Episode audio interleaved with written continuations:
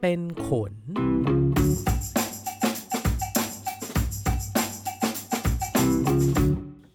สวัสดีครับ ก็วันนี้ตัวเป็นขนนะครับ ตามที่ถ้าใครติดตามใน Facebook Fanpage เนาะก็จะรู้ว่า โอเค วันนี้เราจะมาคุยกันในเรื่องของ generalist กับ expert นะครับ ซึ่งพอผมไปค้นในอินเทอร์เน็ตเนี่ย ก็เจอว่า อ๋อ เขาใช้คำว่า generalist กับ specialist นะครับ โอเค คือ คือมันก็มี คำหลาย ๆ แบบอะเนาะก็ไม่ว่ากันละกันนะครับ แต่ว่าคีย์ที่ผมอยากจะมาคุยกับเพื่อน ๆ น้อง ๆ พี่ ๆ ทุกคนเนี่ย ก็คือว่าเรารู้กันอยู่แล้วแหละว่าเออยุคนี้มันรู้ด้านเดียวมันอาจจะไม่พอในการที่จะเจริญเติบโตหรือว่าสำหรับที่จะรองรับความเปลี่ยนแปลงในอนาคตนะครับ ทุกคนก็จะเป็นต้องเรียนรู้หลาย ๆ ด้านหลาย ๆ อย่าง หรือว่าว่าง่ายคือ มีความเป็น generalist มากขึ้นอะไรอย่างนี้นะครับ หรือบางที่ก็จะใช้คำว่า เอ้ย เราต้องแบบ learn relearn unlearn คือหมายถึงว่า เรียนรู้สิ่งใหม่ ๆ เรียนรู้ความรู้ใหม่ ๆ แล้วก็บางทีก็จะต้องลบความรู้หรือความเชื่อเก่าๆ ที่เคยมีอยู่ออกไปอะไรแบบนี้นะครับ แต่ว่าคำถามของ ผมแล้วคำถามที่เราจะมาลองแกะกันในวันนี้เนี่ยก็คือว่า แล้วไอ้การที่จะเป็น generalist เนี่ยมันต้องรู้ขนาดไหน ถึงจะเพียงพอที่จะรองรับการเปลี่ยนแปลง หรือว่า เพียงพอที่จะผลักดันเราไปข้างหน้าในอนาคตนะครับ ก่อนอื่นเนี่ยตั้งต้นเนี่ยบอกที่มาของความคิดหรือแนวเชื่อเหล่านี้เนี่ยเพราะมันเริ่มมาจาก การเปลี่ยนแปลงที่เร็วขึ้นของโลกอย่างมากนะครับ แต่ว่ามันก็มีอีกความคิดหนึ่งที่มันเกิดขึ้นในในสังคมในในตัวเรานะผมว่ามันมันเป็นเหมือนดาบสองคมของการที่เทคโนโลยีเปลี่ยนเร็ว ก็คือว่ากลุ่มหนึ่งก็จะมองว่าเฮ้ยเราต้องแบบเรียนรู้ต้องต้องตามให้ทัน แต่พอมันเปลี่ยนเร็วมากๆเนี่ยมันก็จะเริ่มมีประโยชน์อีกอันที่แทรกขึ้นมาว่าแบบเฮ้ย ไม่แน่อันนี้เดี๋ยวมันก็ไป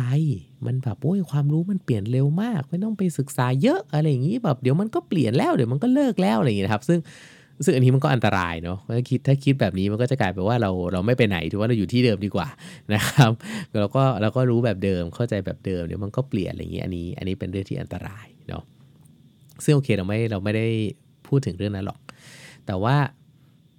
เรามาดูกันเรื่องว่าเออความรู้ที่เราจะต้องเรียนรู้เนี่ย ยิ่งพอมันบอกว่ามันเปลี่ยนเร็วเนี่ยแปลว่าเราต้องเรียนให้เร็วขึ้นด้วยเนาะโหแล้วแล้วจะยังไงล่ะเนี่ย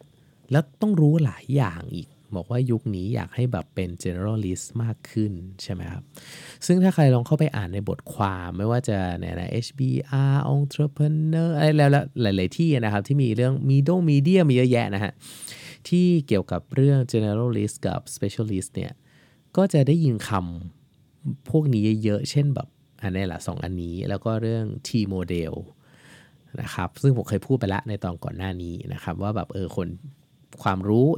โครงสร้างความรู้ในอนาคตมันต้องเป็นแบบตัวทีคือรู้ลึกในบางเรื่องรู้กว้างหลายๆเรื่องอะไรอย่างนี้นะครับ แล้วก็มีคำที่เริ่มจะฮิตขึ้นมาก็คือ deep generalist นะครับ ก็คือว่าง่ายๆคืออูเป็น specialist เกือบทุกเรื่องอะไรประมาณนี้นะครับ แต่ว่าคือมันก็ดีแหละ รู้เยอะๆมันก็ดีแหละ แต่ว่าจริงๆแล้วมันมันต้องรู้ขนาดไหนอย่างที่บอกที่จั่วหัวไปเลยว่าแบบสิ่งที่อยากมาคลี่ปลปมกับทุกคนเลยคือ ตกลงต้องต้องรู้แค่ไหน ถึงจะเพียงพอที่จะสร้างความเปลี่ยนแปลงให้กับองค์กรนะครับ เราต้องเข้าใจคอนเซปต์เรื่องนี้ก่อนคอนเซปต์เรื่อง generalist กับ กับเรื่อง T model กับเรื่อง deep generalist พวกนี้เนี่ยเรื่องเรื่องรู้หลายด้านเนี่ยหลักมันคือยังไง หลักมันคือว่ารู้หลาย ๆ อย่างเพื่อที่จะนำมาผสมผสานและสร้างความเปลี่ยนแปลง หรือสร้างนวัตกรรม ให้กับโลกให้กับองค์กรให้ได้ นี่คือแก่นของความคิดเรื่อง generalist หรือ T model เพราะฉะนั้นแปลว่ามันเป็นมุมมองในเรื่องของการแก้ปัญหาให้กับลูกค้าหรือองค์กร โดยใช้ความรู้ข้ามสายงานมา ยกตัวอย่างนะครับเรื่องเรื่องหนึ่งที่เรียกว่าค่อนข้างเป็นจะเรียกว่าคลาสสิกก็ไม่เชิง แต่ผมผมได้ยินเรื่องนี้มากกว่าหนึ่งครั้งนะครับ ก็คือเรื่องของนักวิทยาศาสตร์ในในองค์กรนาซาถ้าจะไม่ผิดนะน่าจะเป็นนาซานะคนหนึ่งที่ เขาทำเรื่องเรื่องของกลไกการพับโซลาร์เซลล์ถ้าจะไม่ผิดนะฮะน่าจะเป็นแผงโซลาในอวกาศในกระสวยอวกาศ แล้วก็เขามีเขาเป็นนักฟิสิกส์เนาะแต่ว่าเขามีความชอบส่วนตัวเรื่องการพับกระดาษโอริกามิแบบญี่ปุ่นนะครับ พับพับพับเป็นตัวนู่นนี่นี่ใช้กระดาษแผ่นเดียว อะไรอย่างนี้นะครับไม่ซึ่ง เขาถ้าเท่าที่ผมจำเรื่องไม่ผิดนะฮะ ก็คือว่าเขาขอเวลาออกไปจากจากงานเพื่อที่จะไปวิจัยไปค้นคว้าเรื่องนี้เรื่องกระดาษกับเรื่องเนี่ยการกลไก การพับกระดาษการอะไรเนี่ยเพราะเขาบอกว่าถ้าไม่ใช่เขาเนี่ยน่าจะไม่มีใครทำได้แล้วเพราะว่ามันมันเป็นความรู้ที่อยู่คนละข้างกัน แต่เขากำลังจะเอามันมารวมกัน ซึ่งผลสุดท้ายคือเขาได้กลไกการการพับแผงโซล่าให้มันมีขนาดเล็กแล้วก็แบบแล้วไปกลางในอวกาศกลายเป็นขนาดใหญ่ใช้ในการเดินทางได้อะไรอย่างเงี้ยครับ ซึ่งซึ่งเป็นความรู้แบบข้ามสายงานมาก ๆ เลยแบบ คนที่เป็นทางด้านวิทยาศาสตร์การบินการอะไรก็ก็อาจจะไม่ได้ไม่ได้เห็นความคิดหรือแนวคิดของโอริกามิ แล้วก็เอามาใช้ คนที่อยู่ในวงการโอริกามิก็อาจจะไม่ได้ยุ่งเกี่ยวอะไรกับกระสวยอวกาศ หรือการเดินทางข้ามอวกาศ ซึ่งมันมันเป็นการเอาความรู้ข้ามสายมาแก้ปัญหา ตัวอย่างหนึ่ง อันนี้อีกอันหนึ่งก็อย่างเช่น Netflix ก็โอเค Netflix ทุกคนรู้แหละว่ามันมันคืออะไร แต่ว่าถ้าเราลองมองลึกๆแล้วเนี่ย จริง ๆ แล้ว Netflix เป็นการผสมผสานกันระหว่าง รูปแบบกลไกธุรกิจ กับเทคโนโลยี streaming streaming คือหมายถึงว่าเราสามารถดูวิดีโอไปพร้อมๆกับการโหลด นี่คือการสตรีมมิ่งนะฮะถ้าถ้าเป็นยุคโบราณเนี่ยเนื้อง่ายคือเวลาเราจะดูหนังหรือดูอะไรสักอย่างเราต้องโหลดมาให้หมดก่อน ให้มันเป็นไฟล์ให้ครบเรียบร้อยก่อนแล้วค่อยกด play แต่ว่าเทคโนโลยีสตรีมมิ่งเนี่ยมันทำให้เราโหลดไม่ต้องเสร็จ แล้วเราเริ่มดูได้เลย แล้วมันก็ระหว่างที่ดูเนี่ยมันก็โหลดไปด้วยเรื่อยๆ อันนี้คือสตรีมมิ่งนะฮะซึ่งมันก็เป็นเทคโนโลยีแบบหนึ่ง การสื่อสารรูปแบบหนึ่งเขาเรียกว่าสตรีมมิ่งซึ่งเขาเอาสองอันนี้มาผสมกัน ถามว่าสตรีมมิ่งมันมีมานานแล้วไหมมันมีมานานแล้วนะฮะ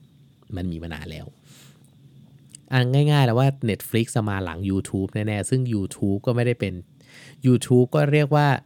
ตั้งแต่ก่อน Google เข้าไป take ก็มี YouTube แล้ว แล้วก็เป็นแบบสตรีมมิ่งด้วยนะครับ เพราะฉะนั้นไม่ได้เป็นเทคโนโลยีใหม่ แต่ว่า Netflix เห็นเห็นเทคโนโลยีนี้เป็นโอกาสในการผสมผสานเข้ากับธุรกิจสื่อบันเทิง เพราะก่อนที่ Netflix Netflix ไม่ได้เริ่มจากเป็น streaming service นะครับ เขาคือร้านเช่าวิดีโอ แบบ Subscription นี่คือต้นตอของ Netflix ไม่ได้เกี่ยวอะไรกับ ดิจิตอลหรือสตรีมมิ่งเลยนะ นี่คือความคิดแบบข้ามขั้วกันสุดๆ ไม่ได้ถ้าถ้าเรามองนึกง่าย ๆ มันเหมือน มันเหมือนร้านเช่าวิดีโอที่เป็นแบบฟิสิกอลมากๆ แล้วเขาแล้วเขาเห็นเทคโนโลยีตัวนี้ แล้วเขานำมันเข้ามาใช้กับโมเดลธุรกิจของเขาอะไรแบบนี้ครับ ซึ่งมันมันข้ามกันไกลพอสมควร กลับมาเรื่องของเราเรื่อง generalist ก็คือคอนเซปต์มันคือต้องการอะไรแบบนี้ ต้องการความรู้ที่ข้าม ไกล แล้วมาแก้ปัญหาให้กับลูกค้าหรือสร้างโอกาสสร้างธุรกิจขึ้นมาได้นะครับหัวใจมันคือเรื่องนี้ ทีนี้จากจากหัวใจตรงนี้แหละผมก็เลยลองค้นคว้าหาในอินเทอร์เน็ตด้วยในช่วงสองสวันที่ผ่านมาก็เลยหายไปเลยนะไม่ได้โพสใส่เลย แล้วก็บวกกับพยายามกลั่นจากประสบการณ์ตัวเองด้วย คือผมก็เป็นคนทำงานหลายสายงานระดับหนึ่งนะครับ ก็เลยมานั่งสรุปได้เป็น 3 ข้อครับว่าคุณสมบัติของการเป็น generalist ที่สร้างความเปลี่ยนแปลงได้ ผมใช้คำนี้แล้วกัน มันจะต้องประกอบด้วยยังไงบ้าง ซึ่งผมว่า 3 อันเนี้ยพอเอามาคิดรวมกันแล้วจะเข้าใจเองว่า มันต้องรู้แค่ไหนกันแน่นะครับ ข้อแรกเลยคือ รู้จริงไม่ติงหนังนะครับคำว่ารู้จริงไม่ติงหนังความหมายคือว่า คือจริงๆมันมี2ออย่างประกอบกัน ก็คือความรู้กับทักษะนะครับ ความรู้เนี่ยเป็นสิ่งที่เกิดมาจากการอ่านการศึกษา แต่ทักษะเนี่ยมันคือการนำความรู้ไปลงมือทำไปใช้ให้เกิดผลลัพธ์ คือทักษะเป็นการทำความรู้เป็นสิ่งที่เรารับเข้ามานะครับ เพราะฉะนั้นการที่ถามว่ารู้จริงเนี่ย ถ้าแค่มีความรู้คืออ่านมาเนี่ยอ่านมามันจะเป็นในลักษณะของการที่พูดคุยได้ ถามได้ สนทนาเรื่องเหล่านี้ได้ คุยกับคนอื่นเรื่องนี้ได้ แต่ว่าพอบอกว่ามีทักษะเข้ามาร่วมด้วยเนี่ยมันคือต้องสามารถตัดสินใจในเรื่องนั้นได้ สามารถที่จะประเมินสถานการณ์ และสามารถนำมันมาใช้ได้ ซึ่ง จริง ๆ แล้วสองเรื่องนี้แตกต่างกัน แตกต่างกันมากเลยนะฮะบอกเลยว่ามันแตกต่างกันมาก ระหว่างรู้กับเข้าใจเลยที่เกิดจากการมีทักษะหรือจากการลงมือทำเพราะฉะนั้นในการที่เราจะบอกว่ารู้จริงเนี่ยมันต้องมี 2ออย่างนี้ประกอบกัน มันจะต้องมาทั้งความรู้จากการศึกษา แล้วก็มาจากทักษะนะครับ เพราะฉะนั้นถ้าว่าง่ายๆเลยระดับความรู้ที่เรียกว่ารู้จริงเนี่ยมันต้องมาจากการลงมือทำจริง ๆ หรือถ้าคนไหนที่ที่ฟังอยู่แล้วเป็นระดับผู้บริหารนะครับโอเคโอกาสที่คุณจะลงมือทำอาจจะน้อยลง ผมคิดนิดนึงว่าถ้าเราต้องการที่จะให้ใคร หรือจะมอง หรือจะโปรโมทใครหรือว่าจะจะหาคนที่แมทช์กับลักษณะแบบนี้ generalist หรือว่า T model เนี่ย ต้องหาวิธีมองคนจริงให้ออก มองคนที่รู้จริงให้ออก แยกให้ออกว่าคนไหนคือ คนที่รู้จริงกับคนที่รู้จากการอ่านมา จากการศึกษามา มันมีความแตกต่างอยู่ฮะมันมีความแตกต่างอยู่ ก็ต้องพยายามพยายามจับให้ได้ว่าแบบ ตกลงคนนี้เป็นแบบไหน เพราะว่าจริง ๆ แล้ว ถ้าพูดถ้าพูดตามตรงเลยคือโดย conversation วิธีคุยกันเนี่ยมันจะมันจะไม่ได้เหมือนต่างกันมากฮะแต่ว่าถ้าเราลองลองมีซีนารีโอมีสถานการณ์ลองแบบคุยลึกๆ ยิ่งเป็นเป็นแบบคุยจากสถานการณ์จริงเราจะเราจะเห็นว่าแบบคนที่รู้จริงมันมันจะตอบอีกแบบหนึ่ง มันจะจะมีอินไซต์อะไรที่มากกว่าในเรื่องนั้นๆนะครับ อันนี้ก็ลองดูไปเรื่องที่ 1 ก็คือ คนลักษณะนี้จะมักจะรู้จริง ที่เกิดจากความรู้และทักษะประกอบเข้าด้วยกัน อันที่สองก็คือ ทักษะหลากหลายประสบการณ์หลากหลายอันนั้นผมค่อนข้างเน้นเรื่องทักษะในเรื่องการลงมือทำแต่ว่าคนที่จะเป็น generalist ที่ที่เรียกว่ากึ่งกึ่งเป็น deep generalist เนี่ยก็คือ มันจะต้องมีทักษะที่หลากหลายรูปแบบ แปลว่าต้องทำมาหลาย ๆ อย่าง ได้ลงมือทำหรือได้ทำจริงในหลาย ๆ สายงานหลาย ๆ ประสบการณ์ ดังนั้นง่าย ๆ เลยคือคนที่โดนย้ายเยอะๆเนี่ยครับหรือว่าการโยกย้ายเนี่ยผมว่าในยุคในยุคปัจจุบันนี้หรือแม้หรือในอนาคตเนี่ยมันจะเป็นเรื่องปกติมากๆ ที่มันจะไม่แค่ใช่แค่ย้ายที่ทำงานนะครับ มันคือการย้ายสายงานจริง ๆ มันคือมันคือคนเราต้องรู้มากกว่าหนึ่งเรื่อง จริง ๆ อะไรเงี้ยต้องมีการโรเตทต้องมีการหมุนเรื่อยๆ ก็จะทำให้เรามีมีองค์ความรู้ที่แตกต่างออกไปในแต่ละสายงานในแต่ละส่วนงานนะครับ แต่ว่าแค่ย้ายมันไม่พอครับ อย่างที่ผมบอกว่าคุณสมบัติที่ 2 คือเรื่องของทักษะที่หลากหลายประสบการณ์ที่หลากหลาย ดังนั้นแค่คุณไปอยู่ในตรงนั้นเนี่ยมันอาจจะอาจจะ get feeling ได้ระดับหนึ่งแต่ว่าสิ่งสำคัญมันคือคุณต้องลงมือทำด้วย เพราะฉะนั้นแปลว่าการจะย้ายการโยกย้ายเนี่ยก่อนที่เราจะย้ายไปไหน เราก็ต้องทำให้เยอะ ย้ายอยู่ที่ไหน เราก็ต้องลงมือทำให้เยอะ คือเพื่อเก็บประสบการณ์ เก็บทักษะคำว่าลงมือทำเนี่ยจริงๆผมว่าจะขยายความนี้นิดนึงเนาะคำว่าลงมือทำไม่จำเป็นต้องทำทุกอย่างนะฮะแต่ว่าคำว่าลงมือทำเนี่ยแปลว่าเราตัดสินใจและรับผลของการตัดสินใจด้วยตัวเองเนี่ยเรียกว่าลงมือทำ นะครับ คือเราต้องเข้าใจกลไกในการตัดสินใจและเป็นคนตัดสินใจเอง แล้วก็รับผลนั้นเองไม่ว่าจะสำเร็จหรือไม่สำเร็จ เพื่อเราจะได้เกิดการทบทวนนี่คือการลงมือทำไม่จำเป็นต้องแบบ hands on ทุกเรื่อง ไม่จำเป็นต้องเอามือเราเข้าไปทำนะเพราะว่าลงมือทำของผมไม่ใช่แบบนั้นนะฮะแต่เป็นการเป็นการมี responsibility หรือมี accountability ต่อเรื่องนั้นๆ จริง ๆ นะครับ อันนี้คือคือการลงมือทำที่ที่ผมอยากจะสื่อเนาะเพราะว่าสุดท้ายพอพอคุณต้องตัดสินใจเองเนี่ยคุณจะศึกษาเองโดยอัตโนมัติฮะแล้วคุณจะรู้แล้วว่าสิ่งที่ถ้าคุณรับผลกระทบผลผลลัพธ์ด้วยตัวเองเนี่ย คุณจะรู้แล้วคุณตัดสินใจผิดหรือถูก และมันจะเกิดการเรียนรู้ทันที นี่คือกลไกของคาว่าลงมือทำนะครับ โอเคมา 2 อันแรกก่อนเนาะอันแรกคือรู้จริงไม่ติงดังนะฮะอันที่ 2 คือทักษะหลากหลาย ประสบการณ์หลากหลาย แล้วก็ต่อมาอันสุดท้ายนะครับ เชื่อมความรู้ซินเนจีในตัวเอง สิ่งสำคัญที่ผมบอกเลยกลไกหลักหรือคอนเซปต์หลักของการเป็น generalist ในยุคนี้ที่ได้รับความนิยมก็คือคุณต้องเอาความรู้ข้ามสายงานมาใช้แก้ปัญหาได้ แปลว่าคุณต้องเกิดซีเนจีในตัวเองได้ ก็ซีเนจีคือแปลว่า1บวก1 มากกว่า2นะครับแปลว่ามันมันเสริมซึ่งกันและกันนำความรู้มาผสมผสานมาต่อยอดกันได้ เพื่อจะสร้างนวัตกรรมใหม่ ๆ ขึ้นมา อันนี้ผมว่าเล่าแล้วมันจะงง คือโดยคอนเซปต์มันมันดูเหมือนไม่มีอะไรนะ หรือว่ามันอาจจะอาจจะยังไม่เห็นภาพผมเล่าเป็นตัวอย่างดีกว่า นะครับตัวอย่างอย่างเรื่องแรกง่าย ๆ ที่ที่ผมประสบมาด้วยตัวเอง แล้วก็เริ่มเห็นช่องทางเยอะ ก็คือการ cross กันระหว่างงานสาย operation กับงานสาย sales marketing ผมว่าหลาย ๆ ที่เป็น เป็นเยอะด้วย คือคนสาย operation คำว่า operation เนี่ยหมายถึงว่าอย่างเช่นนะฮะคนที่คนที่คุมกระบวนการการทำงาน อย่าง โรงงานโรงงานนี่โอเปอเรชั่นจ๋าเลย หรือว่าบัญชี หรือ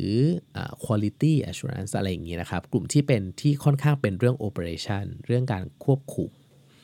กับคนที่เป็นสาย sales marketing ที่มันเน้น human relation เน้น emotion เยอะเรียกบอกเลยว่าการ cross กันของสองสายเนี้ยมัน synergy มาก ๆ เพราะว่าเนเจอร์ของคนในสองสายนี้แตกต่างกันโดยสิ้นเชิง คนหนึ่งเน้น emotion เน้น communication เน้นเป็นทาง marketing เป็นทางเป็นทางแนวคิดทางวิธีคิดทางอารมณ์ทางการสื่อสารเยอะ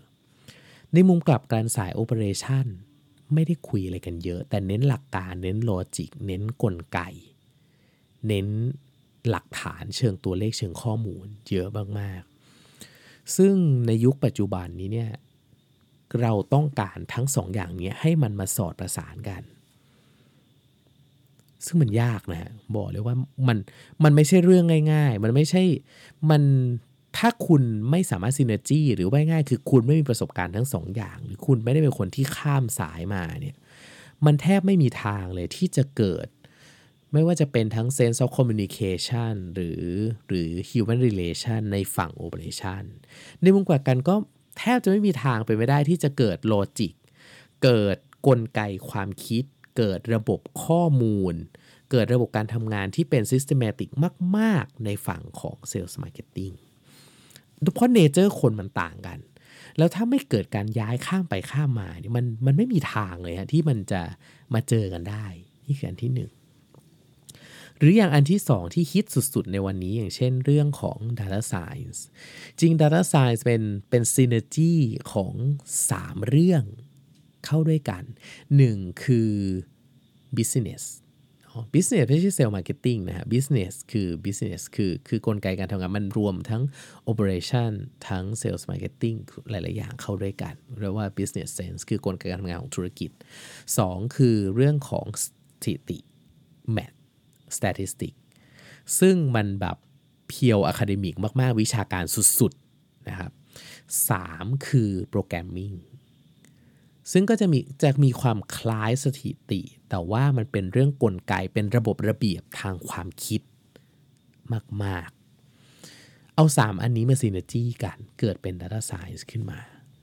มันไม่สามารถที่จะจบลงได้ด้วยศาสตร์ใดศาสตร์หนึ่ง มันต้องเอา 3 ศาสตร์เนี้ยมามาสอดผสานแล้วแบบ ผสมกันแล้วเกิดเป็นสิ่งใหม่ นี่คือตัวอย่างของการเป็น generalist หรือว่าเป็น deep generalist ที่ว่าแบบมันเกิด synergy กัน เพราะฉะนั้นคุณคุณรู้เยอะๆ คุณมีประสบการณ์หลากหลายไม่พอนะครับ ยังยังถือว่ามันก็ just ประสบการณ์เฉยๆ แต่ว่าความแตกต่างหรือคุณค่ามันจะเกิดขึ้นก็ต่อเมื่อเรา synergy มันรวมร่างด้วยกันได้ สรุปที่มี 3 เรื่องนะครับหนึ่งคืออารู้จริง ไม่ติ่งหนังมาจากประสบการณ์มาจากทักษะที่เคยทำสองคือทักษะหลากหลาย ประสบการณ์หลากหลาย มีประสบการณ์หลายอย่างหลายสายงานหลายรูปแบบ เพราะฉะนั้นการโยกย้ายเป็นเรื่องปกติ แต่สิ่งสำคัญคือการลงมือทำลงมือทำคือการตัดสินใจ และรับผลของการตัดสินใจนั้นๆ ด้วยตนเอง 3 ก็คือ synergy เอาหลายความรู้มารวมร่าง แล้วสร้างเป็นสิ่งใหม่หรือนวัตกรรม หรือองค์ความรู้ใหม่ ๆ ที่มันไม่ได้เกิดจากสายใดสายหนึ่งมันเกิดการควบรวมกันนะครับ สุดท้ายนี้พอแบบผมศึกษาเรื่องนี้ ลึกๆ แล้วก็ทบทวนแล้วเนี่ย ผมก็นึกถึงสุนทรพจน์ยอดฮิตของสตีฟจ็อบที่ผมว่าใครๆก็เคยดูเหอะที่เขาที่เขาพูดที่สแตนฟอร์ดไปหาดูได้นะในใน u t u b e หาเลย นะครับสตีฟจ็อบสแตนฟอร์ดมีอันเดียวครับ มีผมว่ามีซับไทยแล้วแหละนะวันนี้มันน่าจะมีคนแปลแล้วแหละนะครับแต่ว่าเขาก็พูดนานนะนะแต่ว่าตัวที่ผมว่ามันเข้ากับเรื่องนี้มากเลยคือ เรื่องของชีวิตเหมือนกันต่อจุดแล้วมันเป็นหนึ่งในสามข้อที่เขาพูดนะชีวิตเหมือนการเติดต่อจุด หมายถึงว่าบางทีเนี่ยเราอาจจะมีความรู้หลากหลายในช่วงชีวิตเรานะแต่ว่าพอเราเอามันมาต่อกันเนี่ย เราจะเริ่มเห็นแล้วว่ามันมันต่อกันเป็นรูปอะไร อันเนี้ยมันคือเรื่องของการซินเนอร์จีแต่ผมกลับอยากให้มองอีกมุมหนึ่งว่า ณวันที่เราต่อแต่ละจุดอะจริง ๆ เรายังไม่เห็นนะฮะ แต่เราก็ต่อ เราก็เรียน เราก็ศึกษา เราก็ลงมือทำ เพราะฉะนั้นถามว่าเรา ณวันนี้ถ้าเราจะเรียนอะไรใหม่ เราควรจะเรียนไหม เราควรจะทดลองไหม เราควรจะลงมือทำไหม บางทีวันนี้เราอาจจะไม่รู้ครับว่าการเรียนสิ่งเหล่านั้นจะเกิดประโยชน์อะไร แต่ว่าเมื่อมันต่อเป็นภาพใหญ่แล้วเนี่ย มันอาจจะเป็นภาพที่สวยที่สุดที่ไม่เคยมีใครเคยมาก่อน หรือมันอาจจะเป็นภาพที่ ถูกโชคชะตากำหนดไว้เลยว่ามันต้องเป็นเราเท่านั้นที่เป็นคนวาด เพราะว่าองค์ประกอบของภาพนั้นเนี่ยมันถูกหล่อหลอมมาในตัวเราตั้งแต่เด็กจนถึงปัจจุบัน มาจากทุกทักษะทุกวิชาที่เราเรียนเราลงมือทำเราสั่งสมมา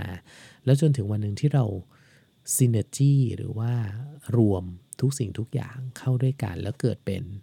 ผลงานเป็นนวัตกรรม เป็น ผลิตภัณฑ์ ที่ตอบโจทย์ที่พลิกมนุษยชาติก็เป็นได้นะครับ สุดท้ายนี้ก็อยากฝากเพราะว่า ถ้าใครเกิดความลังเลสงสัยว่าแบบเฮ้ยเราแบบเราอาจจะอายุเยอะแล้ว เราอาจจะอยู่ในตำแหน่งที่สูงแล้ว หรือ หรือมองว่า มันยากมันจะไหวเหรอนะครับผมอยากเป็นกำลังใจให้ให้ทุกๆคนนะที่แม้มีความคิดฉุกขึ้นมานิดหนึ่งว่าแบบเฮ้ยอยากเรียนรู้ไอ้นี่อยากทำไอ้นี่นั่นเป็นลองครับ ไม่เสียหาย เพราะว่ามันคือการเติมจุดจุดหนึ่งเข้าไปในชีวิตคุณแล้วสุดท้ายพอจุดทั้งหมดมันเรียงกันเสร็จแล้วเนี่ยผมเชื่อมั่นมากเลยว่ามันจะต้องเป็นภาพที่สวยงามแน่นอนครับ แล้วก็ใครที่ยังไม่ทราบนะครับ ตัวเป็นขนก็มี Facebook Fanpage แล้วนะครับ สามารถไปเซิร์ชใน Facebook ได้ว่าตัวเป็นขนนะครับ หรือว่าติดตามผ่านทาง SoundCloud นะครับ Apple Podcast หรือว่า Spotify ได้นะครับเซิร์ชใน Podcast ว่าตัวเป็นขนนะครับ ก็ไปกดไลค์กด subscribe หรือว่าจะ inbox คอมเมนต์อะไรต่างๆ ถามมาได้เลยทุกช่องทางนะครับ ขอบคุณมาก ๆ ครับ สวัสดีครับ